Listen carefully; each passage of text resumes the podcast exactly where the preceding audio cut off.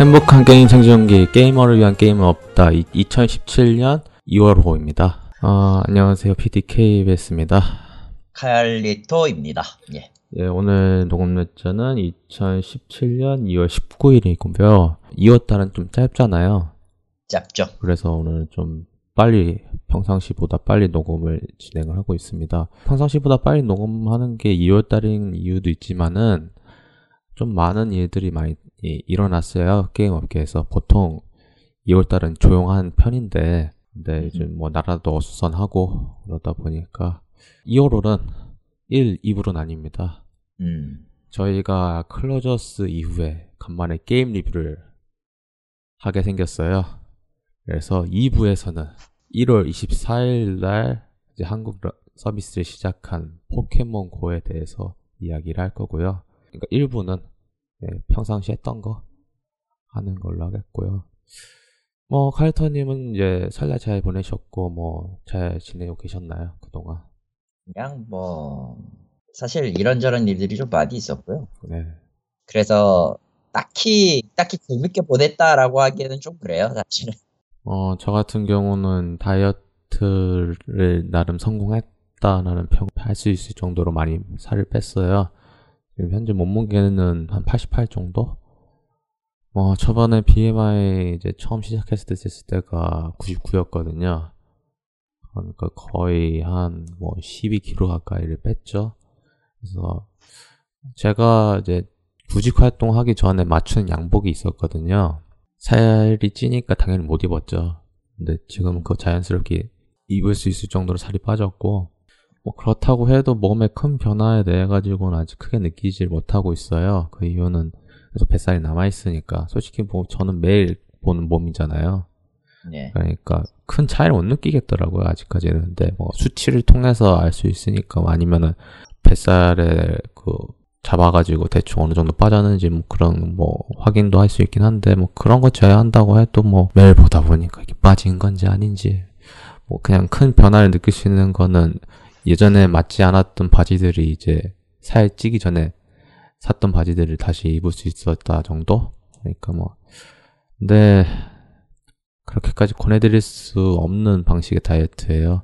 좀 정말 무식한 방법이기도 하고, 이거는 솔직히 주위에서 많은 협력을 해줘야지만 가능한 다이어트거든요. 그러니까 그게 힘드신 분들은 상당히 하기 힘든 건데, 만약에 생각이 있으신다고 하면은 뭐 설날도 지났고 하니까 다시 새로운 마음으로 다이어트 한번 도전하시는 걸 추천드립니다. 일단은 뭐 이 다이어트 관련된 이야기를 시작하면은 이것만 해도 한두 끝도 없으니까 오늘 이 정도로 하고요. 여러 가지 일들이 있었습니다.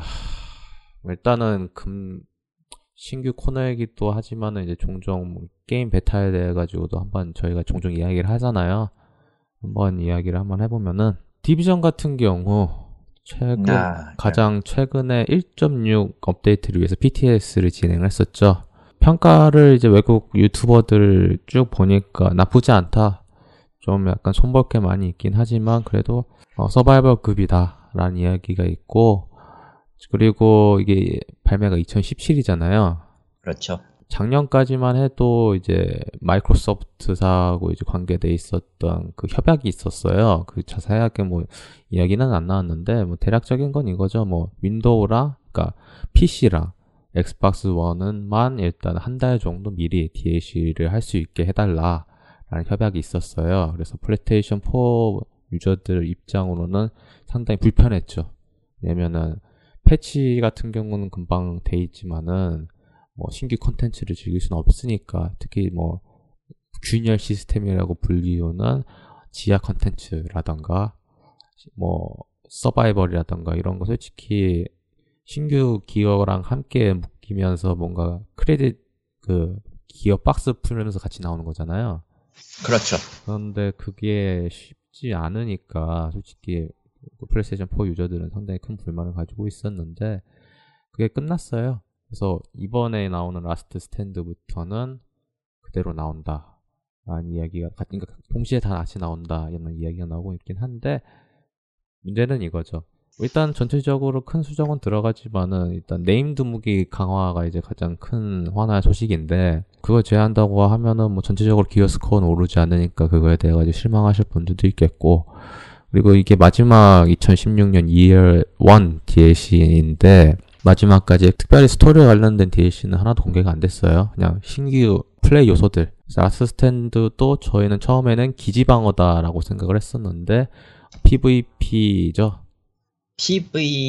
렐름 대 렐름 비슷한 느낌이기도 한데, 네, 어찌 보면 렐름 대 렐름에 가깝긴 한데. 네, 뭐 PVE도 섞여 있어요. 다크존에서 싸우고요. 그걸 포인트로 이제 도미네이션 하는 그런 모드예요.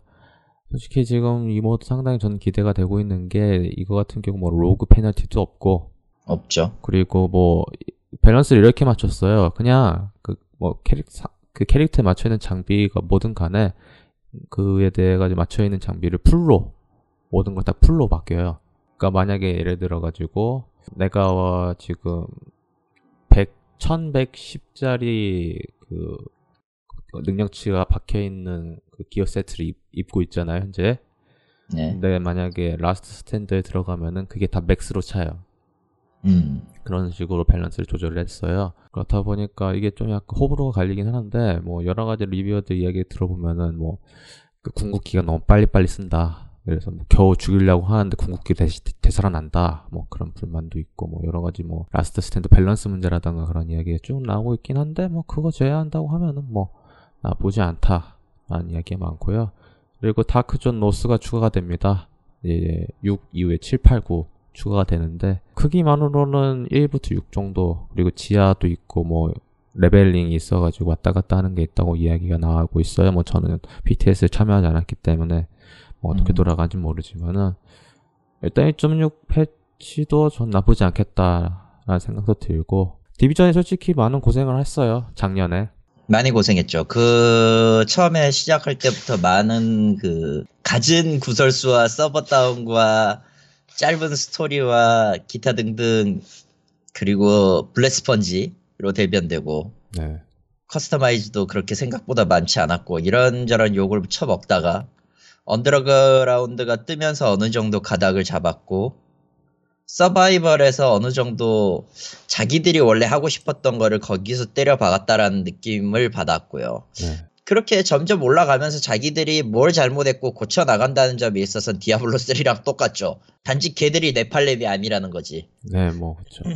그래도 나름 이제 접속률이라던가 그런 거는 많이 복구를 했다고 생각을 해요. 나쁘지, 네, 않고. 그리고 오히려 앞에서 이야기했던 플레이스테이션 4 그 컨텐츠 먼저 푸는 거가 아닌 그 상태 있잖아요. 네. 그게 오히려 이제 PC판 구매를 촉진시키는 그런 경우도 있었고, 그리고 PTS 같은 경우는 PC만 가능하거든요. 그러니까 왜냐면은 뭐 소니라던가 마이크로소프트가 그걸 잘 안 해줘요. 테스트 안 해주죠. 예, 네. 그거 한다고 하면 해주겠지만은, 그렇다고 그거 한다고 하면은 차라리 정식 서버 패치하는 게 더 편하다. 같은 수고거든요. 같은. 네, 그러니까. 서비스 프로바이더하고의 그 얘기가 잘 안 되면 아주 골치 아픈 일들밖에 없죠. 그리고 별로 안 좋아해요. 네. 그러니까 결국 그 이제 많은 컨텐츠 크리에이터들 같은 경우는 이제 콘솔로 즐겼던 분들도 PC 사가지고 다시 랩업해서 하시는 분들도 있더라고요. 그리고 계속 PTS는 뭐 PC로 계속 할 것 같고, 왜냐면 그거는 UBI 거니까. 그렇죠. 네, 그렇게 할 것 같고. 더 디비전 같은 경우는 제 생각에는 지금 만약에 골드 할인해가지고 산다, 나쁘지 않은 선택인 것 같아요. 지금에서야 자기 가치를 찾은 것 같아요. 그리고 가격도 많이 싸졌고, 문제는 이제 2이어 2 컨텐츠인데, 뭐 종종 저도 이제 스테이트 오브 게임이라고 이제 UBI가 진행하고 있는 팟캐스트를 이제 함축해서 보여주는 유튜브를 종종 봐요. 그러니까 Q&A로 뭐 솔직히 엄청 욕을 뒤지게 먹었었지만, 그래도 계속 그 유저들하고 커뮤니케이션을 하는 그 모습은 저는 나쁘지 않다고 생각을 하거든요. 계속 하고 있고, 그런 거 보면은, 그리고 저번에 엘리트 태스크포스라고 해가지고 이제 유명 그 커뮤니티 멤버들 모집해가지고 이제 PTS 하기 전에 의견 들어보고 이제 뭘 어떻게 수정해야지 계속 그걸 하고 있단 말이에요. 솔직히 이거는 앵간한 그 용기 없으면은 하지 못하는 거잖아요. 어지간하게 보통은 유저 간담회라고 하는 그런 걸 잘 안 하죠. 그러니까 유저 간담회라기보다 이건 더 한 바닥 더 나아간 게 직접 의견을 모아보고 개발자들 간에 토론으로 해가지고 어떻게 바꿀지에 대해서까지 이야기를 한단 말이에요. 뭐 그렇다고 해요. 그러니까 그런 거 생각을 한다고 하면은 그걸 듣고 그쪽 기획자나 개발자들 그걸 인정을 하고 받아들인다는 거 아니에요. 그렇죠. 그건 솔직히 쉽지는 않거든요. 왜냐면은 그럼 자기들이 생각했던 그 길을 하고 좀 더 멀리 나갈 수 있다고 하는데, 아, 이 게임은 게이머들과 우리가 함께 만드는 거기 때문에 그렇게 같이 가겠다. 뭐 그런 마인드인 것 같고. 뭐 일단 멀리 갔으니까 다시 돌아와서 2년차 컨텐츠의 문제는 확실히 좀 있는데. 뭐 일단은 그 이야기가 있어요. 지금 일단은 이모콘이라고 하죠. 그러니까 흔히 박수치고 PT하는 그거를 이제 이모션 아닌가? 아, 이모션을 판다. 파는 거라 가방 스킨을 판다 이야기가 나오고 있어요. 무기 스킨이라던가 가방 같은 경우는 팔아야 돼요. 왜냐면 대다수 이제 하이레벨 같은 경우는 뒤가 고정이니까. 게다가 쿼터뷰 시점이기 때문에 우리가 주로 보는 거는 머리통하고 등짝인데. 그렇죠. 그 등짝의 배낭들이 워낙에 이제 흘러간 시점하고 비교해 보면은 그 좀 아직도 싸구려 가방을 들고 다닌다라는 느낌이 들지 적지 않아 있죠. 물론 이제 여러 가지 세트템이 나오고 뭐 나오면서 그 각각 고유의 디자인이 생긴 건 좋은데 그럼에도 불구하고 뭔가 그 비루하단 말이죠. 전술이라기보다는 정말 지나가던 길거리에 뭐 흔히 말하는 지나가던 선비 같은 그런 느낌이라. 저 같은 경우는 저희 한 3개월째 거북이 등껍질을 계속 보고 있는데. 그렇죠. 저는 가방 스킨이 나오면 살 것 같아요. 그건 충분히 가치가 있는 것 같고. 근데 이 가방 스킨을 스킨술로 뚫어놓고 이 짓거리 하면 죽여버릴 거야 그때는. 뭐 그거는 지켜봐야 할 것 같고 뭐 추가 뭐 무기 스킨이라던가 그런 거 판다고 이야기를 했고요. 그리고 뭐 전설 등급 이제 뭐 신규 미션 해가지고 하는 게 있는데 뭐 짧게 이야기하면은 이제 원래는 클리너가 나오는 미션이라고 하면 거기에 갑자기 LMB라 로그 에이전트급의 AI가 탑재된 그런 LMB들이 개대로 출연을 한대요. 네, 뭐 미친 난이도라고 이야기를 하는데 뭐 그건 나와봐야 할 것 같으니까. 어쨌든 간에 디비전에 대해서 관심이 있었다 하시는 분들은 만약에 할인을 한다 하셔도 될 것 같고요. PC판 같은 경우는 난 개인적으로 2년차 컨텐츠에 그 도망간 새끼 좀 잡았으면 좋겠네요. 네, 아론 키너의 이야기로 아론 키너 풀 것 같고요. 디비전을 이렇게 이야기하면 이제 반대쪽인 UBI 게임이자 곧 있으면 오픈 베타 예정인 고스트 리콘 와일드랜드에 대해서 좀 이야기를 더 하면은 일단은 저는 이거 PC로 좀 해봤어요. 솔직히 디비전 전투는 전 나쁘지 않다고 생각을 하고 솔직히 난이도가 좀 개같이 어렵다라는 거는 뭐 블랙스펀지 이야기를 하지만 지금 많이 개선이 됐잖아요. 그러니까 뭐 블랙스펀지처럼 이제 과도하게 총을 안 써도 뭐 잘만 하면 금방 죽이고 하니까 물론 저도 금방 죽죠. 뭐 그런 단점이 있지만은 그걸 제외한다고 해도 전투는 나쁘지 않단 말이에요. 커버 대 커버도 나쁘지 않고 한데 이 게임은요. 일단 저도 이걸 받아가지고 손을 대보긴 했는데 뭘 만들고 싶었던 건지가 일단 전혀 이해가 안 돼요. 저는 이 게임을 사는 것보다는 와일드랜드 사시는 것보다는 파크라이 4라던가 아니면 그냥 포아너를 사세요. 그게 차라리 나을지도 몰라. 아, 이거 포아너는 또 다른 건데 그것도 좀 취향을 타니까. 취향은 타죠 확실히. 근데 만약에 뭔가 FPS 뭐 밀리터리 뭐 액션에다가 배경이 뭔가 좀 고저차가 있고 그런 게임은 네 이미 나와 있습니다. 파크라이를 하세요. 파크라이 4를 사시면 될 것 같고. 파크라이 4까지 갈 필요도 없고 그냥 3에서 웬만한 거 다 해먹을 수 있으니까 그렇게 해도 될 것 같고요. 아 근데 3는 그렇게 고저차가 별로 없어서.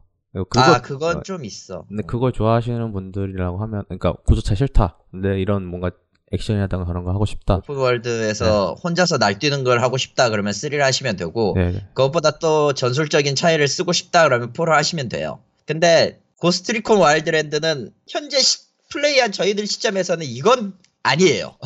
일단은 이게 차량을 많은 지원을 하는 게임이고 다행히 뭐 오픈월드의 이동수단은 차량이라든가 비행기라든가 뭐 헬기가 있는데 저는 솔직히 뭐 키보드 마우스든 뭐 헤드든 간에 그렇게 큰 차별을 두지 않아요. 네. 보통 운전이나 등은 그런 거는 뭐 키보드로 해도 괜찮아 한다고 생각을 하고 패드로 해도 괜찮아 한다고 생각을 하는데 이 게임은 패드로 해야 돼요.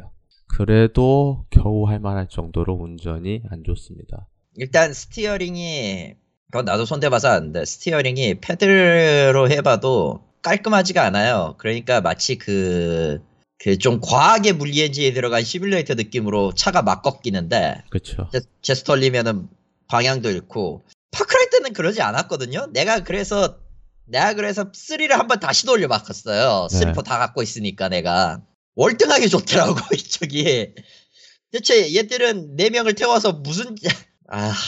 3 같은 경우도 3 같은 경우는 PC로 했었고 4 같은 경우는 엑스박스로 했었는데 둘 다 운전한 게 나쁘지 않았고 특히 4 같은 경우는 고조차 앞에서 얘기했지만 고조차가 많단 말이에요.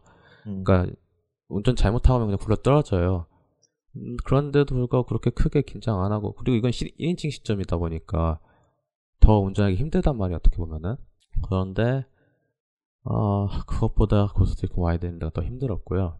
뭐 자동차 얘기는 그런다고 치더라도 이게 넓은 필드에서 국지적인 전투가 일어나는 지역에서의 소규모 집단 대 대규모 집단의 전투잖아요. 적축이 대규모지. 그러니까 그렇죠. 우리는 네. 4명이죠. 네. 일단 꼴에 고스트리콘이라고 갖고 오는 장비는 있는데 그 장비가 썩 좋진 않고요. 뭐 엄청 다운그레이드가 됐죠. 네. 예, 많이 다운그레이드가 됐어요.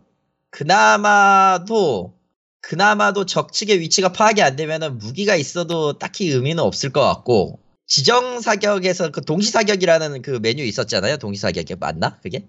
네, 동시 사격 있죠.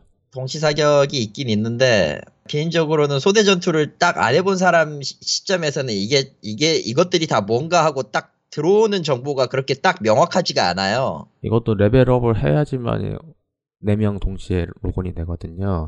안 되면 1명밖에 안 돼요. 그러니까 저 포함해서 2명이 동시에 쏘는 거. 그것도 있는데 네. 레벨 올리는 조건이 적을 죽이는 게 아니라 특정 오브젝트를 찾는 거라서 네, 더 골 때리고. 뭐 UBI 오픈월드의 특유의 그 짜증나는 자원 관리 뭐, 그런 것도 있고 하니까 전체적으로 게임이 좀 기대했던 만큼이나 좀 큰 실망이고 또 맵은 또 오지랖이 넓어요. 또 일어나는 일은 계속 엄청 많은데 그게 또 반복이고요. 그러니까 그리고 심지어 NPC가 나보다 더 잘 싸워가지고 네 그렇죠. 그러니까 그리고 또 쉽게 죽죠. 예, 쉽게 죽고 나 없이도 될 것 같은 그런 느낌이에요. 근데 얘들은 내가 움직이지 않으면 절대 먼저 나가서 공격하지를 않아요. 그러니까 정확히 말하면 AI가 나를 쫓아다니는 AI라 좀 바보들이에요. 근데 막상 정투에 들어가면 다 쓸어버리더라고. 뭐야 이 자식들. 물론 공격하라고 하면은 다 쏘긴 하는데 그 공격하라고 하기 전까지는 안 쏘는 게 기본인 건 맞아요. 근데 그렇다고 해도 뭔가 전체적으로 뭔가 좀 그래요. 그러니까 좀 구매하시는 언패도 안 돼 이게. 아니 언패는 자동으로 되는 것도 그런 것도 이해할 수 있긴 해요. 그런데 이게 4명이서 뭐 코업을 한다 하지만 결국은 혼자서 따로 하는 거고 만약에 4명이서 뭔가 상호작용으로 해서 움직이게 하기 위해서 뭐 여러 가지 세팅도 해야 하고 하다 보니까 혼자서 할 때는 상당히 많은 걸 요구를 하고요. 그 플레이어가 다 그 지정을 해줘야 하니까. 당연하지만 스킬도 제한이 있으니까 트리를 잘 타야서 특화를 안 하면 골치 아플 것 같고. 네, 그리고 코업을 하는 모든 게임은 다 재미가 있어요.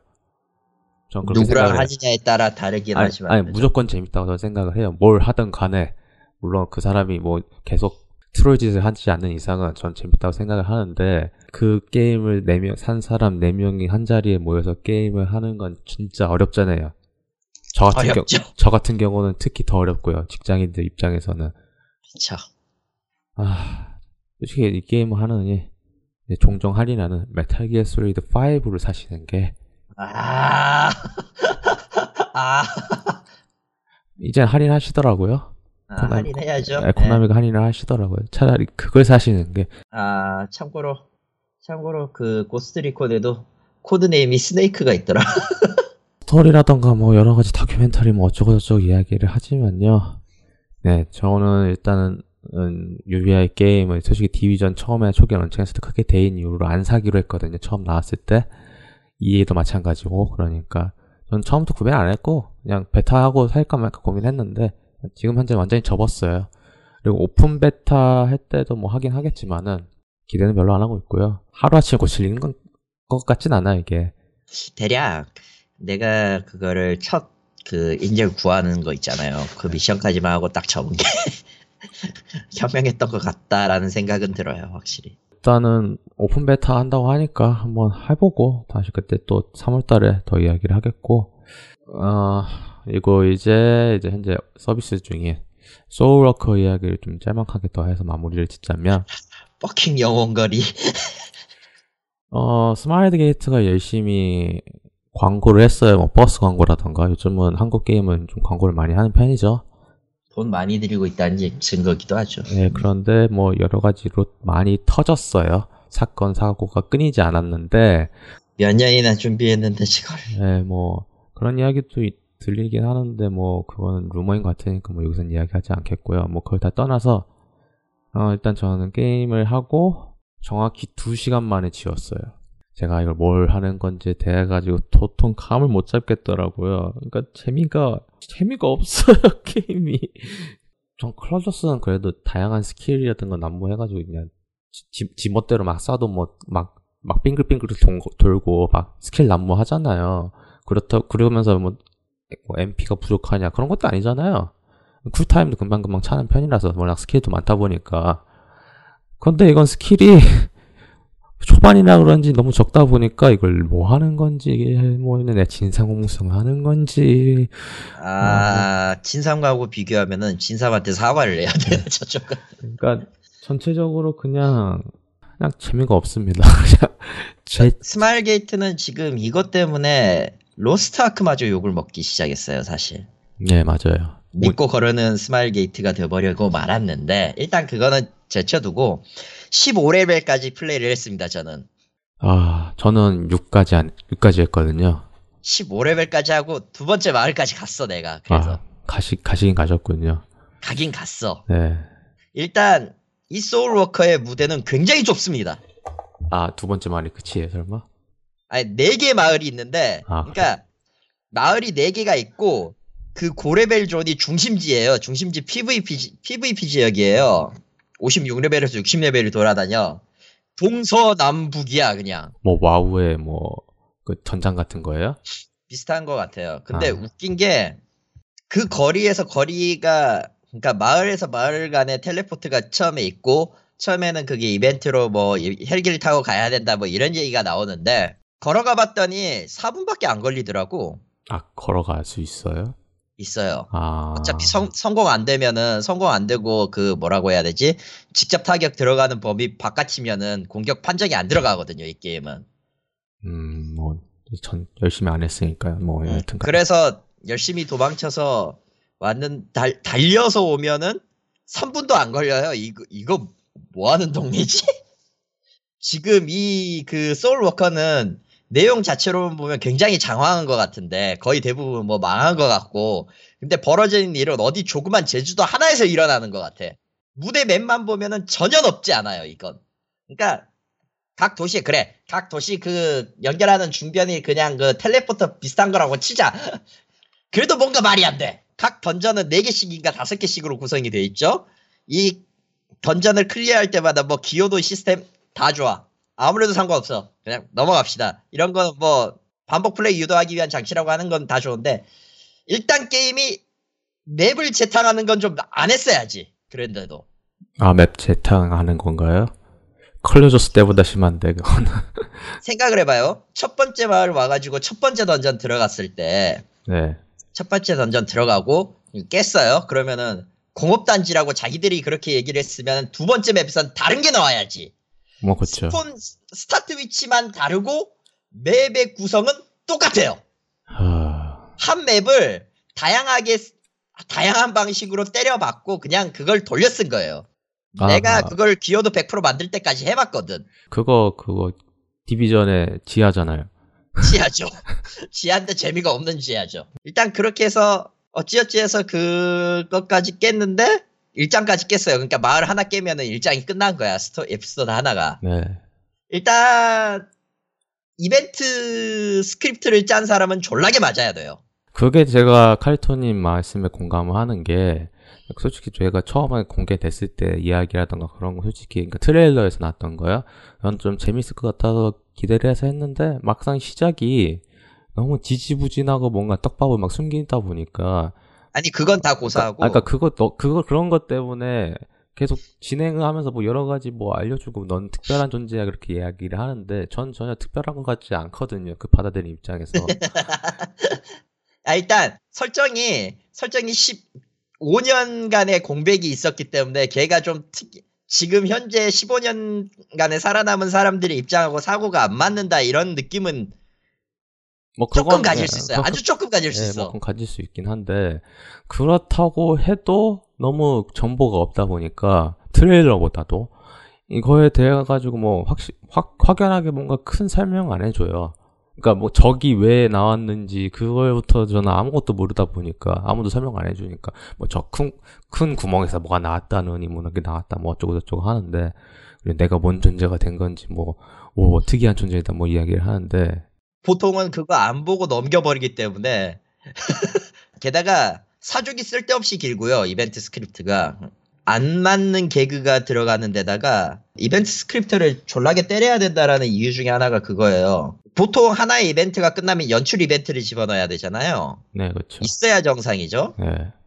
근데 이 사람들이 그걸 만들기 귀찮았는지 그냥 어중간하게 대충 떼어먹고 끝내버리고 제일 열받았던 게 제일 처음에 그 튜토리얼 끝내고 나왔던 일장 뭐뭐 해놓고 엔드 찍은 거. 그 새끼는 존나 맞아야 돼요.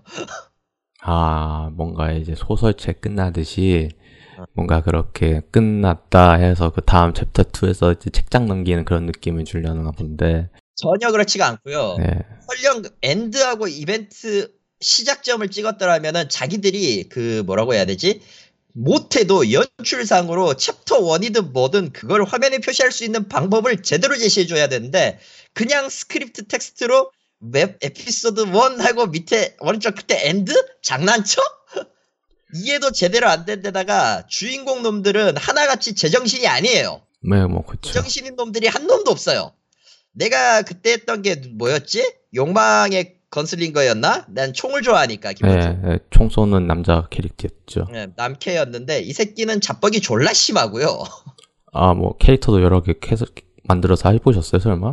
아니면 네. 아, 그러시구나. 잡벅이 졸라 심하고 그나마 정상적인 남캐 그 권법 캐릭터 있잖아요. 제이 같이 클로저스에 네. 제이 같이 있는데 그 자식은 멀쩡하게 정상이긴 한데 인기가 없어요. 게다가 심지어 이 클로즈 베타 때는 나오지도 않았어. 아, 안 나왔어요? 안 나왔어요. 아. 그러니까 지금 현재 네 번째 그 해머드네가 나왔다고 하는데 걔가 분노 타입일 거야 아마. 성격이 분노라서 복수와 분노의 광기 그런 느낌이라서 아 복수는 그 사이즈 드네구나. 아무튼 하나같이 제정신이 아니에요. 그러다 보니까 작중 NPC들은 대사들이 심각한데 걔들이 분위기를 다 깨먹어. 주인공의 분위기를 깨먹는다. 주인공이 분위기를 다 깨먹는 데다가 그거를 임의로 맞추기 위해서 그러니까 주인공 대사만 다루고 나머지 NPC 대사는 비슷비슷해야 되잖아요. 그렇죠. 뭐. 그러다 보니까 굉장히 이상한 괴리감이 생겨요. 플레이를 하다 보면은. 이야기 진행이 뭔가 그 미친놈들인 건 아는데 우리보다 세니까 일을 맡길 수밖에 없어라는 느낌이야 진짜로.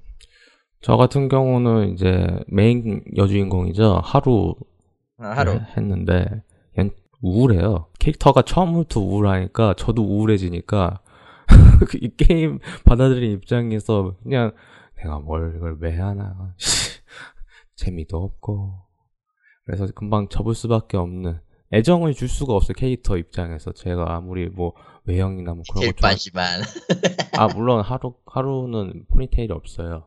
그 앞에서 얘기했던 그 사이즈든 있잖아요. 걔는 포니테일 아바타가 있더라고요. 뭐 이렇게 만약에 걔로 했다고 하면 제가 돈이 아까우니까 좀이라도 하려고 노력을 했을 건데 뭐 얘는 애초에 뭐 제가 원하는 그게 없으니까. 근데 문제는 걔는 그냥 광기라. 그런 만약에 걔 했다고 해도 이제 다른 의미로 좀 그런 칼리토님이 느끼셨던 감정하고 비슷하게 느꼈겠죠. 왜냐면 저는 적어도 스토리를 진행할 때. 적어도 같은 상황에서 같은 공감대를 갖고 있는 상태에서의 그 의견 충돌이 있잖아요. 그러니까 그렇죠. 그런 거에서의 일을 어떻게 풀지에 대해서 그거 풀다가 안 되면은 뭐 서로 총을 쏘든 그런 거는 뭐 이해는 할 수 있는데 처음부터 한 사람 위로 가고 한쪽 아래 가가지고 물과 기름처럼 따로 놀면은 그거는 뭐 그냥 스토리가 아니죠. 뭐 그러니까. 게다가 저쪽에서 등장했던 저 적들의 조직이라는 게 굉장히 좀 애매하고 뜬금이 없어요. 그러니까 1장에서의 첫 번째 말은 광대가 나오죠. 몰라요. 안 깨봤구나. 네, 그 1장 그 뭐냐 마지막 1장에 있는 첫 번째 마을의 마지막 던전까지 클리어하면은 갑자기 광대 하나가 나와요. 걔가 그 마을의 최종 보스인데 일단 걔가 목적이 있다는 건 알겠지만 그 목적 자체의 근원이나 이런 것들은 전혀 알 수가 없고 이후에 나오는지 안 나오는지도 모르겠어요. 두 번째 마을에서 난 그냥 모든 걸 놓고 포기를 해버렸기 때문에 그 클로저스의 칼바스턱스보다 더 못한 캐릭터성인데요. 그거는 걔도 적어도 칼바스턱스 같은 경우는 그래도 목적이라도 있잖아요.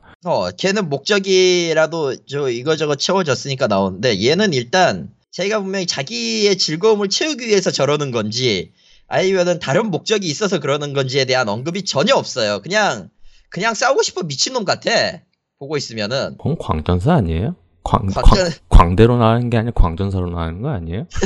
그러니까 뭔가 광기가 있는데 그냥 광대 표정을 한 뭔가 그냥 정신 아니 이게 나온 인간들이 하나같이 제정신이 아니라니까. 그리고 두 번째 말을 가면 드디어 강화를 할 수가 있어요. 이 게임 강화가 있어. 아, 뭐 강화야 한국 게임에서 없으면 안 되죠. 이게 없으면 안 되는데 이 게임 졸라 웃깁니다. 이 강화는 장비마다 그 강화 제한 수치가 있어요. 뭐 클로저스도 있고. 아니. 야, 플러스 9, 2 강화 제한이 이게 아니라 예. 한 장비당 강화할 수 있는 수치가 정해져 있다고. 아, 그러니까 예를 들어서 꾸링템은 뭐 1에서 5밖에 안 되고 뭐 좋은 템은 1에서 10까지 되고 뭐 그런 식의. No. 그런 개념이 아니에요. 그런 것도 아니에요. 물론 그럼 붙으면은 강화기에 넣고 재료를 넣으면은 플러스 9 이상으로 안 올라간다 이런 개념이 아니라 예. 플러스 9까지 올라는 가요. 아, 올라는 갔는데. 운이 좋으면. 아, 뭐. 하지만 네가 할 수 있는 강화 횟수는 15개밖에 안 돼. 15개라는 게 15번이 끝나면 더 이상 강화를 할 수가 없어요. 아, 그 캐릭터에서요? 아니, 그 장비요? 이거는 클로저스에서 비슷한 시스템이 있긴 한데 이건 튜닝이라고 그건 능력치 이제 그 아이템 박혀 있는 거 있잖아요. 그렇죠. 그거 바꾸는 게 있기는 한데 그거를 강화로 바꾼 거거든요. 근데 제 생각엔 이게 더 안 좋다고 느끼는 게 튜닝은 하든지 말든지거든요. 그렇죠. 근데 강화는 이건 해야 되거든.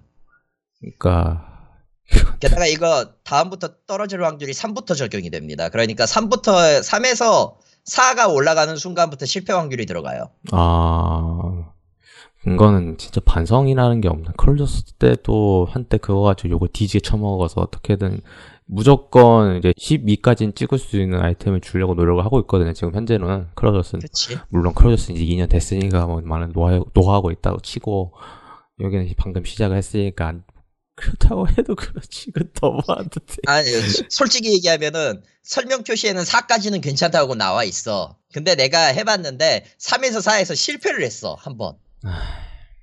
이래서 횟수 날라가고 3에서 4는 100. 거의 뭐 확정 비슷하게 나와 있는데도 안 되고 이래가지고 빡쳤는데 강화 시스템도 좀 웃기긴 하고요. 솔직히 얘기하면 15번 지금 그게 매직인지 고급인지 이거에 따라서는 좀 횟수가 달라질 수도 있겠지만 그것 신경 안 써.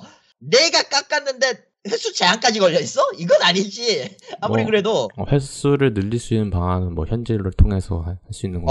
없어요. 현재로서는 아무것도 없어요. 제 생각엔 팔 것 같긴 한데. 아, 그리고 내가 제일 괘씸했던 건 인벤토리 확장권을 파는 새끼는 내가 제일 싫어하는 새끼들인데. 아, 물론 오픈 베타 때는 어느 정도는 풀 수 있게 줬어요. 주긴 줬는데 부족할 것 같은 느낌이 확. 매우 부족해요. 예. 네.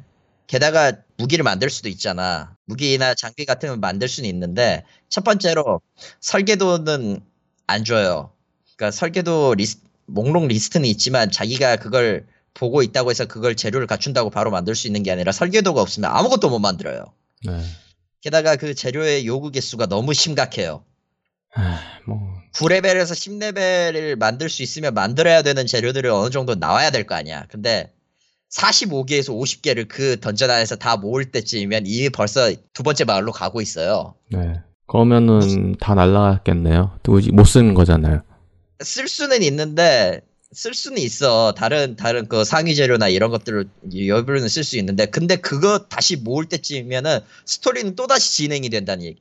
전혀 개수와 수급과 공급과 이게 전혀 안 맞아요 지금 이 게임. 그래서 총체적 난국인데, 일단 일본하고도 일본 쪽 서버가 먼저 개방을 하고 한국 쪽 왔을 때 그 개수 변형부터 시작해서 모든 사람들이 그거 가지고 굉장히 욕을 많이 했고 절대 안 고치고 있고요. 앞으로도 이거 계속될 것 같기는 한데 개인적으로는 이거 1년 이상 버텨도 용하긴 할 것 같아. 솔직히 뭐 카이토님이 여러 가지 쭉 이야기하셨지만은 가장 욕을 많이 먹고 있는 건 그 카드 시스템 있잖아요. 아 예. 예, 그 저는 거기까지 안 갔으니까 모르겠지만은 그거에 대해 가지고 조사할 마음도 없고 뭐 게임에 대해서 흥미가 잃어버리니까 아 뭐 그런가 보다라고 생각을 하는 뿐인데.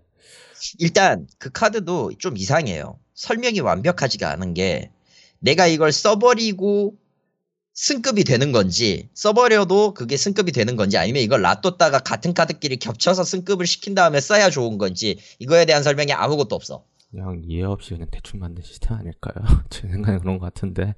그리고 카드 가챠 시스템 있잖아요. 예, 그 모바일 게임 있는 거. 예. 그거 그냥 대충 갖다 붙인 것 같아. 근데 문제는 그 확률도 잘 안 나왔다라는 이야기가 한번 터졌다 보니까. 전체적으로 솔직히 뭐 돈 벌 수 있는 곳이는 있는 것 같다 다 붙였는데, 결론부터 이야기하면은 글쎄요, 그 과연 그걸로 돈을 얼마나 쓸지에 대해 가지고 의문이 들고, 현재 상황에서는. 하여튼 뭐 서버워커는 뭐 여러 가지로 뭐 프로모션에다가 여러 가지 열심히 하고는 있는데, 운영 쪽에서도 욕을 많이 먹고 있고, 게임 쪽에서도 욕을 많이 먹는 것 같아서. 일단 스마일 게이트가 자기 거 지금 요걸로 로스트아크까지 욕을 먹게 되어버렸으니, 아주 골치 아플 거예요, 하긴. 운영을 못했으니까요, 어떻게 보면은. 운영을 못했다는 건 어떻게 보면은 스마일 게이트 탓으로 돌릴 수도 있으니까. 뭐 여하튼 간에 뭐 여러 가지로 큰 문제들이 많이 터지고 있는 소울워커고요. 차라리 클로저스를 하라는 글까지 좀 봐가지고 대체 이 게임 어디까지 가는 건지, 모르겠습니다. 근데 또 꼴에 저거 소울워커에서는 클로저스 관련 글은 금지어라며? 네, 참 웃긴 건 이거예요. 저도 클로저스를 하는 사람은 차라리 던파를 하라고 그러거든요. 아, 던파도 망한 지가 언젠데? 아, 근데 최근에 여풀이가 추가돼가지고 많이. 아, 그거랑 아무 상관없어. 이미 던파는 끝났어. 내가 내 기준에서. 아, 그러니까 칼리토님한테는 끝났다고 생각하는데, 그러니까 오히려 클로저스를 했던 사람들은 차라리 던파를 하라고. 던파를 하라고 하겠죠. 네. 네, 그건 이해가 돼요. 아니, 그 기분은 이해가 된다니까.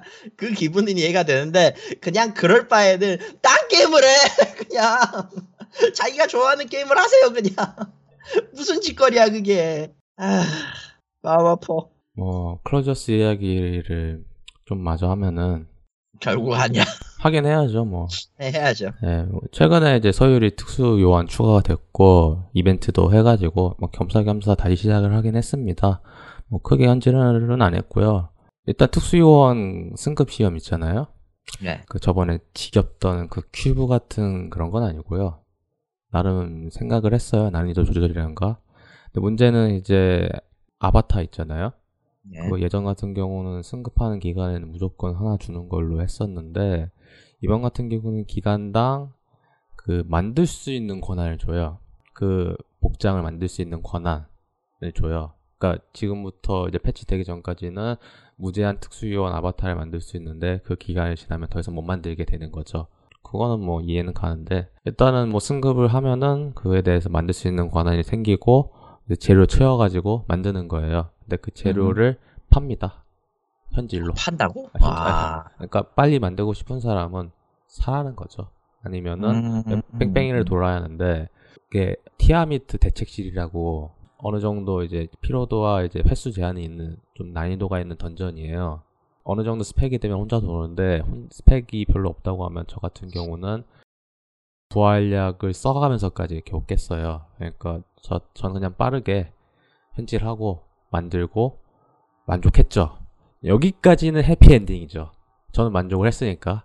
그런데 저는 넥슨 게임을, 그러니까 컴퓨터 산 뒤로는 집에서만 했습니다. 그때까지. 그리고 저번에 재작년인가 작년인가 해서 OTP를 만들라는 이벤트를 클로저스에서 했었어요. 그래서 하면은 뭐 아바타 준다고 만들어서 하다가 이 게임 접어들 정도에 귀찮아가지고 OTP를 해체를 하고 한동안 놔뒀습니다. 그리고 뭐 넥슨아이디 들어간 적이 거의 없어요. 그런데 2월 14일 오후 15시에 누가 제 아이디로 해킹해서 들어와가지고 제가 갖고 있는 돈 되는 아이템을 싹 다 팔아버리고 돈 갖고 튀었어요. 참고로 그날이 발렌타인데이여가지고 마침 발렌타인 이벤트에 뭐 전화를 하니까 저거 하나 받아놓자 해가지고 들어갔다가 처음에 딱 로그인을 하면 하는데 이게 그 레 아바타 복장이 그거 하나 입어버리면 그걸로 다 통일해버리거든요. 예. 전체로 다 스킨이 바뀌어버려요. 뭘 입던 간에. 근데 그게 없어지면은 원래 입던 복장으로 나오거든요. 원래 입던 복장으로 나와버린 거예요.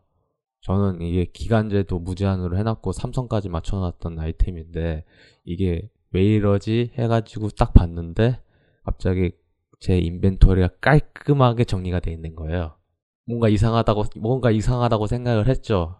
그래서 블랙마켓을 갔어요. 경매장 가보니까 다 팔았어요. 다 파니까 2억 나오더라고요. 집에서 했는데 넥슨 계정이 털렸어요. 저는 이런 계정 털리는 걸 살면서 처음 겪어봤거든요. 아, 저는 디아블로로 당해봤죠. 다행히 1회 정도는 OTP 안 깔려있어도 복구를 해주는 서비스가 있어요. 그래서 어느 정도 제가 필요한 아이템들은 다 복구를 했고 OTP 걸었고 그리고 해외 IP 제한 걸어놨고요. 그래서 어느 정도 이탈락이 되긴 했는데 호주 새끼더라고요. 호주였어? 아, 예, IP. 아니 잠깐 호주였어 그걸 하나? 아, 그러니까 뭐 그건 IP 우회해가지고 뭐 해서 어떻게 해가지고 안 걸리게 했을 건데 뭐 IP 보니까 호주 쪽이더라고요. 세상에. 여러분 넥슨 게임을 하시면요, 예, OTP 당연히 필수인 거를 이번에 전 깨달았고. OTP를 안 하면은 죽어라라는 거죠. 저는 솔직히 뭐 구글 계정으로 이제 넥슨 아이디를 만들어놨거든요. 근데 이거 털렸다는 거는 구글 계정도 털렸나라고 생각하는데 구글 계정 털린 적은 한 번도 없거든요. 구글이 아니라 그 뭐라고 해야 되지? 연계해서 까면은 그 연계해서 그 만드는 그 특정 키 아이디를 만드는 걸 거예요 아마. 뭐. 거기가 털린 거겠지 아마. 뭐 여하튼간에 뭐 끝까지 가져가면 정말 양심 없는 새끼지. 정말 큰 충격을 먹었고요. 예, 진짜 보안에 힘을 개인도 많이 써야 하는 세상이 온 것 같고. 보안은 개인이 힘을 쓰는 게 맞아 이 사람아. 맞긴 한데 물론 업체에서도 어느 정도 해줘야긴 해요. 그런데 나름 게임도 이제 좀 많이 관리를 해야 한다. 그러니까 OTP 안 걸면은 배틀넷 계정 OTP 걸어놨거든요. 웃기게도. OTP 걸어놓고 왜 그래? 예. 그러니까 왜 풀었는지는 모르겠어요. 그냥 귀찮아가지고 그냥 풀어버린 것 같아요. 그러니까 그래서 그런 큰 경험을 했고 뭐 한동안 이제 그 충격으로 인해서 그리고 마침 그 지원해줬던 아이템 유효 기간이 끝났어요. 아. 그래서 어떻게든 뭐 스펙은 맞추려고 그냥 지역 던전 나온 템 만들어서 대충 만들긴 했는데 그래서 스펙은 별로 안 나오더라고요. 데미지라던가 그게. 그러니까 그거 복구시키려면 또 그 앞에서 얘기했던 그 티아멘트 덱책실을 존나 돌아야 돼요. 아. 그게 아이템이 나오긴 하는데 전 캐릭터 아이템이 나오다 보니까 한 캐릭터 맞추려면 존나 돌아야거든요. 하고 싶지 않아요. 그거는 그 차원 이동인가? 하여간 그 중간에 비슷하게 좀 한 게 있어요. 거기에서 지겹게 하다가 때려친 이유로는 그런 건 하고 싶지 않거든요. 그러니까 당분간 그 얘기하니까 생각났어. 소울워커의 그 피로도 있잖아요. 그 게임도. 네, 있죠. 아주 거지 같더라. 난 피로도 있는 게임은 이제 안 하고 싶어 그냥. 근데 클로저스는 참 웃기게도 피로도 다 쓰면은 하기가 싫어져요. 저 같은 경우는 강제로 빨리빨리 하려고 피로도 계속 써가지고 그냥 해서 하긴 했는데 피로도 다 쓰면 그냥 하기 싫고 그냥 끄고 싶더라고요. 사람 심리인지 모르겠지만은 여하튼 간에 그렇습니다. 같이 피곤해지는 거 아니야 그냥. 그런 걸 수도 있어요. 그러니까 목적을 달성하기 위해서 수단과 방법을 가리지 않는데 목적을 달성하니까 하기 싫은 거일 수도 있겠고, 아무튼 그렇습니다. 그렇죠. 아무래도 뭐 이렇게 해서 정말 베타 게임 많이 저희가 했었는데 쭉 이야기를 해드렸고요. 본격적으로 이제 뉴스들을 이번 달에 있었던 것을 하나하나씩 정리를 하면은 뭐 길게는 다 길었다.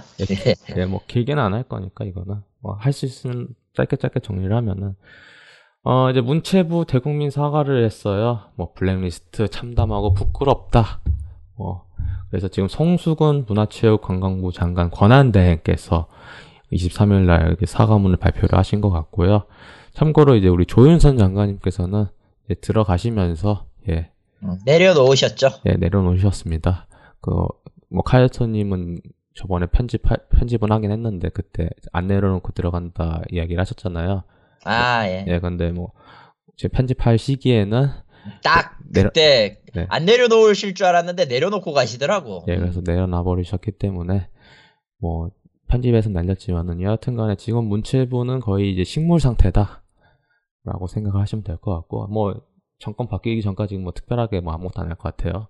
하면은 뭐 누군 뒤지게 먹을 거니까. 의미가 있나 싶어, 솔직히 지금 시점에서. 네, 뭐 그렇고요. 그리고 뭐 1월 24일 날 한국에서 포켓몬고 서비스가 시작을 했습니다. 그에 대한 이야기는 2부에서 엄청 길게 할 거니까 넘어가겠고요. 최근에 오큘러스가 좀 큰 위기에 봉착해 있어요. 일단 전체적으로 이게 오큘러스가 지금 현재 중간단에 있잖아요. 스펙상으로는. 중간이라고 해야 되나? 실질적으로 오큘러스를 이제 기어가는 사람들이 거의 없죠. 예, 뭐 오히려 바이브 쪽을 더 선호하시는 분들도 많고, 아니면은 플레이스테이션 VR. VR은 조금 애매한 게 있어서 현재로서는.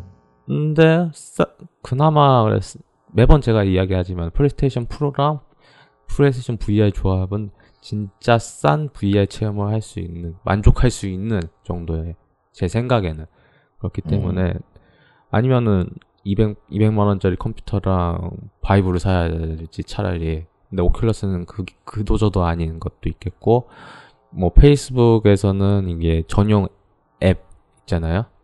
앱스토어로 하겠다라도 얘기를 나왔었는데 여러가지로 크게 안 됐죠. 그러니까 바이브 같은 경우는 거의 스팀이 중소하고 있기 때문에 이제 스팀 마켓에 올라가 있는 게임들도 많이 올라가 있고 이제 오픈으로 한 것 같아요. 제가 바이브 정책을 제대로 알고 있지는 않은데 그것 때문에 상당히 지금 바이브 쪽으로 많이 지금 우회를 하는 거 있고, 솔직히 바이브 같은 경우는 그 컨트롤러 있잖아요. 네. 그게 호평이에요, 상당히. 그거 굉장히 괜찮아 보이더라고요. 네. 근데 사실 살까 말까 졸라 고민을 했었는데, 네. 일단은 그거는 넘어가기로 하고요. 예. 넘어가기로 했고, 개인적으로는 그 마이크로소프트 VR 프로젝트에도 관심이 있어서, 얼마나 저가로 나올 수 있느냐도 관건이고. 그리고 이게 스콜피어랑 어떻게 대응할지. 그러니까 VR, 플레이스테이션 VR랑 플레이스테이션 4 프로처럼 같이 시너지를 일으킬 수 있게 해줄 건지, 아니면 그냥 따로 분리하고 그냥 알아서 하라고 하는지, 그거는 지켜봐야지만은. 그렇죠. 근데 제 생각에는 스콜피어는 당연히 좀 VR 지원해줄 것 같거든요. 그러니까 나와봐야 할 것 같은데, 뭐 여러 가지로 큰 먹구름이 띄우는 것 중에서 가장 큰 결정타는 이제 제니맥스와의 직접 재선관에서 패소를 했습니다. 네, 그래서 존카맥이 엿을 먹었어요, 법원에. 네, 그래서 뭐 일단은 뭐 큰 돈을 배상을 해야 할 상황에 놓였죠. 네, 그렇게 됐고, 뭐 향후 이제 오큘러스 VR의 소스 코드를 계속 사용하지 못하도록 이제 금지 명령을 요구하겠다라고 또 이야기를 했어요. 물론 이게 끝날지 안 끝날지는 지켜봐야 할 문제이긴 하지만 여러 가지로 좀 큰 위기에 처해졌죠. 오큘러스 입장에서는 중간이다 보니까 중간자 입장에서는 이렇게 뭐 크게 튀지 않는 이상은 이렇게 묻히는 건 순식간인 것 같더라고요. 비싸면서 기능이 많은 것도 아니고, 그러면서 가격이 비싸기도 하고, 이래서 기능이 지원을 많이 해주는 것도 아니고 하다 보니까 여러 가지로 상당히 힘든 상황인 것 같습니다. 뭐 솔직히 저도 올해 VR을 사서 할까 말까 고민은 하고 있긴 해요. 근데 산다고 하면 마이크로소프트 쪽을 살 것 같습니다. 저는 당연히. 왜냐면 현재 엑스박스 1을 팔고 전 스콜피오로 넘어갈 계획을 세우고 있기 때문에. 그래서 왜냐면은 뭐 여러 가지로 제가 엑스박스 쪽 게임을 많이 사놓고 다 마켓플레이스에서 구매를 했기 때문에 다 디지털 구매거든요. 예. 그리고 스콜피오도 당연히 하위 호환에 지원하고, 어떤 의미에서는 이거는 엑스박스 업그레이드판이잖아요. 그렇죠. 엑스박스 원 업그레이드판이기 때문에. 엑스박스 원 프로지. 네, 그렇다 보니까 그런 의미에서는 뭐 이거는 사가지고도 큰 후회 없이 즐길 수 있을 것 같아서, 저는 계획이 그런 현 상황이다 보니까 뭐 일단은 이번에 이제 6월 11일 날 E3에서 공개를 한다 광고를 때리고 있습니다. 이미 이제 한국 엑스박스 코리아에서도 그거 배너를 올려놨어요. 발표 날짜까지 공개를 한 거 보면은 지금 빡세게 준비하고 있다 하는데 지켜봐야겠고요. 이제 경향신문 쪽에서 이제 큰 칼럼 하나가 나왔었죠. 그 게임 산업 노동자 잔혹사라고 해가지고 밤 10시 퇴근은 반차, 12시는 칼퇴, 새벽 2시에서 잔업해가지고 지금 게임업계에서 특히 대기업 게임업계에서 일어나고 있는 야근과 그 문제들에 관련돼가지고 크게 다뤘었어요. 뭐 그러면서 그랬죠. 국회에서는 이에 관련돼가지고 토론회도 했었고요. 그러면서 이게 뭐 경향신문의 힘인지 아니면은 게임 개발자 연대의 힘인지 아니면 그 국회의원 진행했던 힘인지 하여간 그게 한꺼번에 시너지가 일어난 건지 뭐 그거는 자세하게는 모르겠지만은 여하튼 뭐 좋은 쪽으로 바뀌었다, 뭐 겸사겸사 바뀌었다라고 생각하는 게 뭐 사실은 올해 넷마블이 상장 예정이거든요. 그러니까 이미지가 좋아야 돼요. 이미지가 많이 좋아야 되죠. 네, 근데 그것도 큰 신문사에서 이렇게 크게 때려버리니까 2월 13일부터 야근하면 우씨 안 된다, 이씨 그 정책으로 지금 나가고 있죠. 그래서 저번 웹게임 웹진 기자들은 정말 칼퇴를 하냐 현장 가서 확인했고 나는 많이 지켜졌다 이야기가 나와서 있어요. 아직까지는. 아직까지는. 근데 물론 이런 업계 소식이라던가 이제 그 업체 소식은 내부자들이 가장 잘 아는데 내부자들은 입을 다물고 있거든요. 다물어야지 살려면. 예, 그러니까요. 그러니까 당연히 뭐 어떻게 진행된지에 대해 가지고는 뭐 저도 솔직히 뭐 넷마블에 아는 사람이 있는 것도 아니고 하니까 뭐 모르겠는데 넷마블을 필두로 해가지고 전체적으로 이런 문화가 바뀌기는 약간은 현재 상황에서는 힘들긴 해요. 네, 아니 그거는 아마 많이 못할 거예요, 진짜로. 왜냐면은. 대기업이나 되니까 그 정도를 지킬 수 있다라고 보는 거거든요, 저는. 감시도 눈이 많으니까 할 수 있는 거고. 할 수 있는 거고. 네. 근데 그게 안 되는 경우나 혹은 이제 거의 대부분의 중소기업의 경우는 그게 애초에 될 수 있느냐 안 되느냐의 문제가 좀 있으니까. 그렇죠. 그래서 개인적으로는 저거는 그냥 넷마블에서의 해프닝으로 끝날 확률이 매우 높다. 그 정도예요, 진짜. 뭐 저도 판교에서 일을 하고 있지 않지만 종종 보면은 판교도 뭐 야근하는 데가 많이 있는데 뭐 탄력근 문제라는 경우도 있어요. 그러니까 출근 시간이 늦으면은 그만큼 더 일을 하고 퇴근을 한다. 그러니까 종종 뭐 서버 개발자들의 서버 점검 때문에 저녁에 서버 점검해야 하는 경우가 많거든요. 사용자가 없을 때. 그래서 서버 내려놓고 하고 다시 올리고 그런 경우가 많이 있는데 저도 종종 일 때문에 어쩔 수 없이 원격으로 일을 하는 경우가 있어요. 확인하려고. 그런데 그건 이해는 할 수 있는데 어쩔 수 없으니까요. 그거는 한창 서비스하고 있는데 저희 이거 서버 점검해야 하니까요. 이거 내려야 합니다 하면은 사용자들이 돈 냈는데 뭐 하는 거야? 이 인간들 믿을 수 있겠어? 그렇게 생각을 하거든요. 게임도 마찬가지고 어떤 의미에서. 그렇죠. 그래서 어쩔 수 없이 야간 근무를 할 수밖에 없는 상황이 있긴 한데 할 필요가 없는 그런 상황을 만들어야 하는 건 맞다고 생각을 해요. 그러니까 야근을 한다라는 그런 마음가짐으로 일을 하면은 일을 미룰 수도 있거든요. 그렇죠. 그게 뭐 어떻게 시스템적으로는 안 좋을 수가 있어요. 능률도 안 오르고. 그러니까 이거를 관리할 수 있는 툴이라던가 굳이 야근을 안 해도 이제 좀 빡세게 하면서 스케줄 맞출 수 있는 그런 좀 효율성 있는 조직 체계로 개편이 된다고 하면은 저는 좀 더 나아가지 않을까라는 생각이 들어요. 그리고 전체적으로 게임 업계뿐만 아니라 저희 대한민국 전체적으로 그런 식으로 바뀌어야 하지 않나. 제가 솔직히 손학규 전 대표를 그렇게 좋아하는 편은 아니에요. 정치적으로. 네. 그런데 저번에 이제 대선 때 들고 왔던 저녁이 있는 삶이라는 그 캐치프레이즈는 아직도 좋아하는 편이거든요. 그리고 그거는 꼭 필요하다고 생각을 하고 솔직히 사람이 여유가 없잖아요. 지금 현재 대한민국 사람들 모두가 여기 모두가 없죠. 네.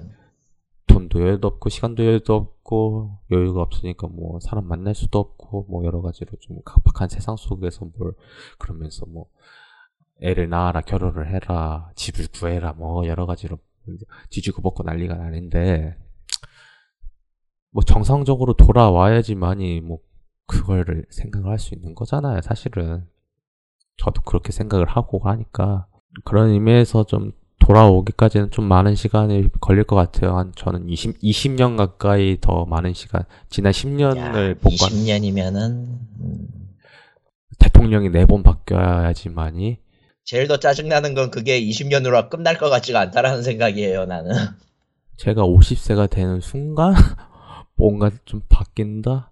근데 더 짜증나는 게 뭐냐면은 저는 그걸 못 느낄 거예요. 바뀌었다는 거를. 그렇죠. 다 그럴 거예요. 그거에 대해 가지고 받아들이는 사람이 크게 바뀌었다는 거를 느끼는 거는 혁명이죠. 혁명이죠. 근데 솔직히 많은 사람들은 혁명을 원하진 않고 솔직히 말하면 저는 지금 그래요.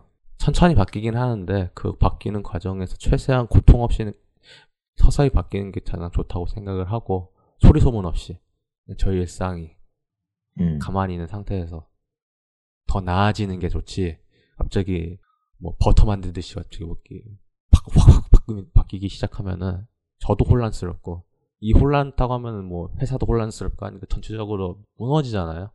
그러니까 그렇죠. 그렇게까지 가면 안 될 것 같고 그런 의미에서 좀 정상이 돌아왔으면 좋겠고 넷마블 앞으로 행보 좀 잘 됐으면 좋겠습니다. 솔직히 뭐 상장 문제 때문에 이렇게 뭐 전 생각을 한다 하지만은 그걸 떠나서 뭐 우리 어느 정도 됐으니까 이제는 한숨 돌리자라는 그런 생각도 할 수 있잖아요. 그러니까 열심히 해주셨으면 좋겠고요. 이걸로 통해서 바뀌면 다 좋잖아요.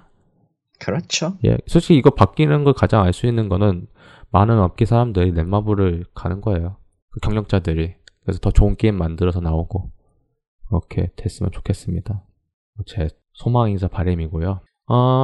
마지막으로 좀 더 길게 이야기할 거는 최근에 이제 업계에서 크게 문제되고 있는 게 확률 문제죠. 가챠. 그렇죠. 네. 이게 뭐 대다수 게임들이 이제 무료이면서 이제 대다수 가챠를 의존하는 경우가 많이 있어요.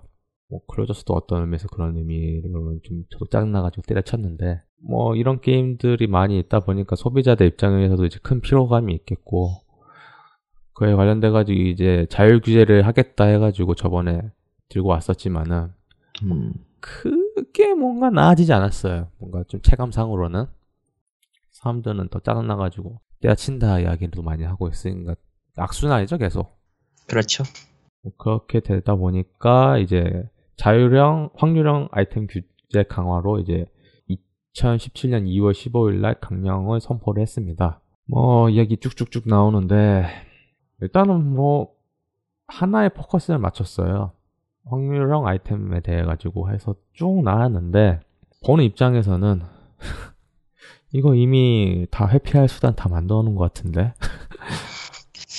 일단 골자는 표기할 수 있는 방법은 다 하고 지금 이거에 대해서 자기들도 알고는 있으나 일단 시행해보고 1년 정도는 지나봐야지 안다라는 얘기를 계속 하고 있어요. 그리고 가장 결정적인 게 자기들도 비회원사들한테 저걸 강요할 수 없다는 걸 알아요. 이건 뭐 이렇게 하자잖아요.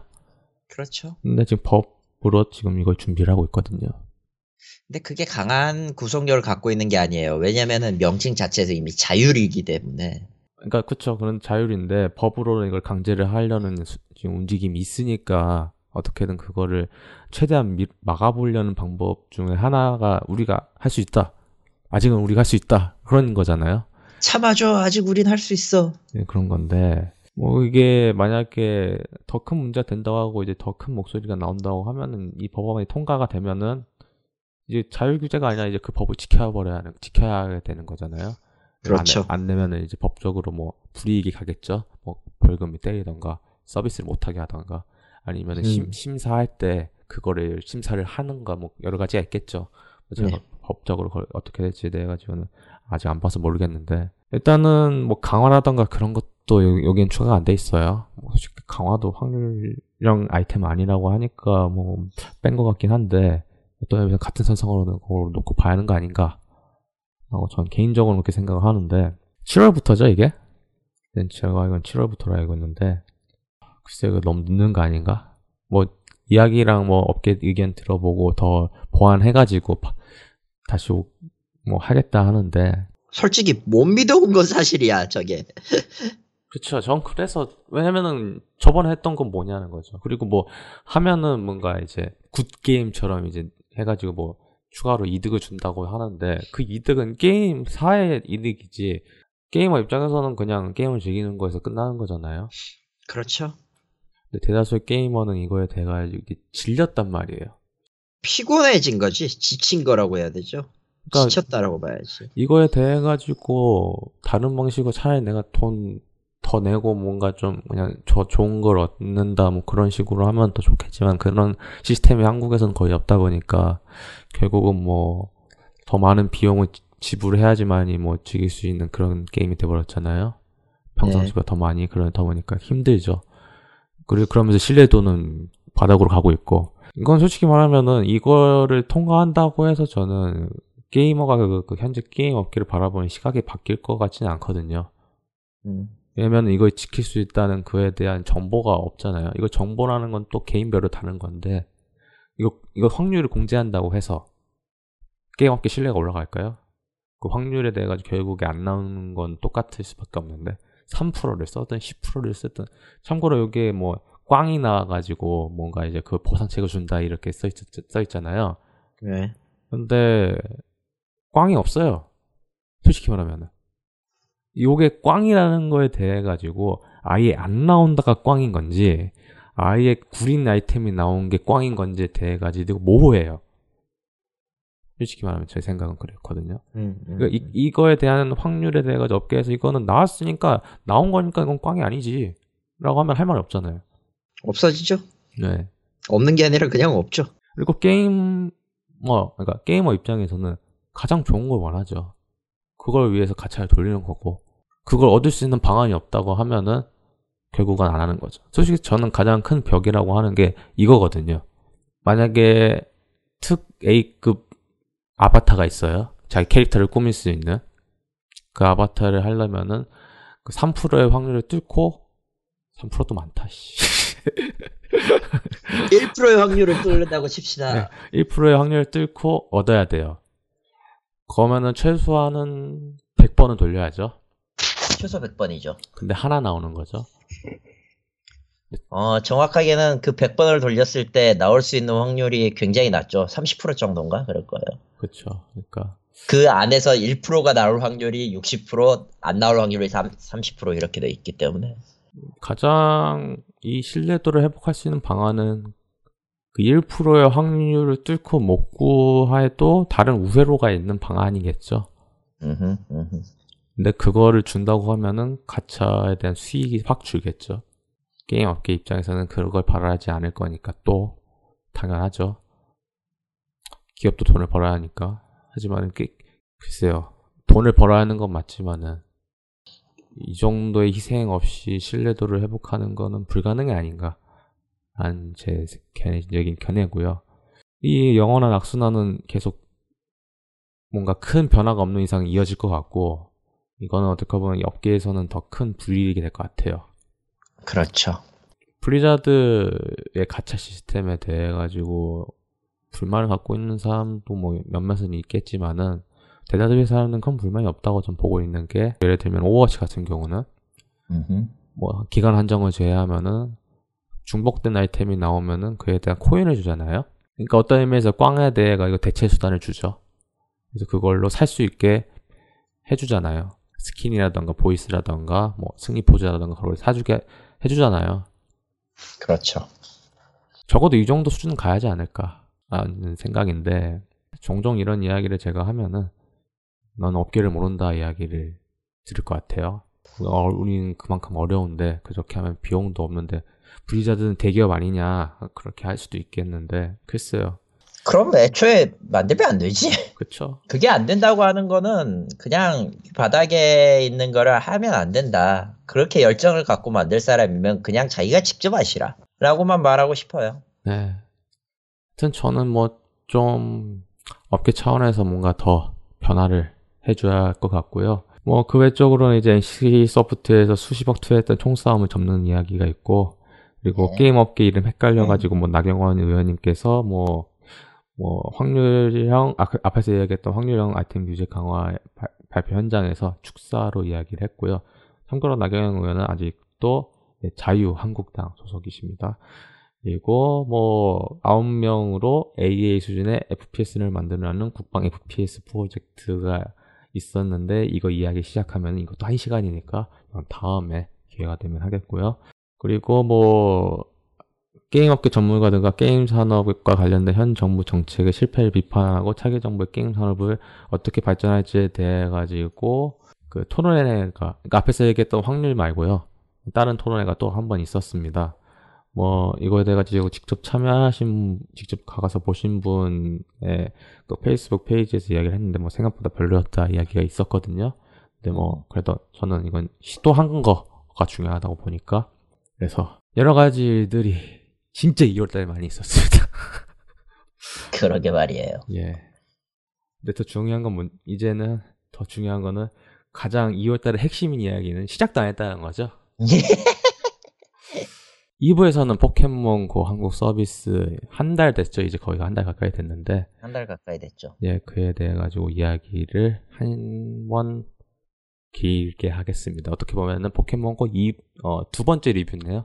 저번에 칼토님이 좀 네. 설명해줬던 것보다 좀 더 많은 방식으로 진화가 된 포켓몬고를 가지고. 그때는 제가 일본 가서 했기 때문에 일본에 대한 그런 좀 였잖아요. 그러니까 제한적인 얘기들이었지만 네. 이번에는 한국에도 정식으로 서비스를 했겠다 이런저런 얘기들과 함께 포켓몬고 플러스까지도 같이 아우러서 얘기를 해야 될 것 같아요. 예, 그래서 포켓몬고 팁 겸사겸사 해서 포켓몬고 후벼보기 이야기 2부에서 하도록 하겠습니다. 이상 게이머를 위한 게임은 없다 2017년 2월호 1부고요. 저는 2부에서 뵙도록 하겠습니다.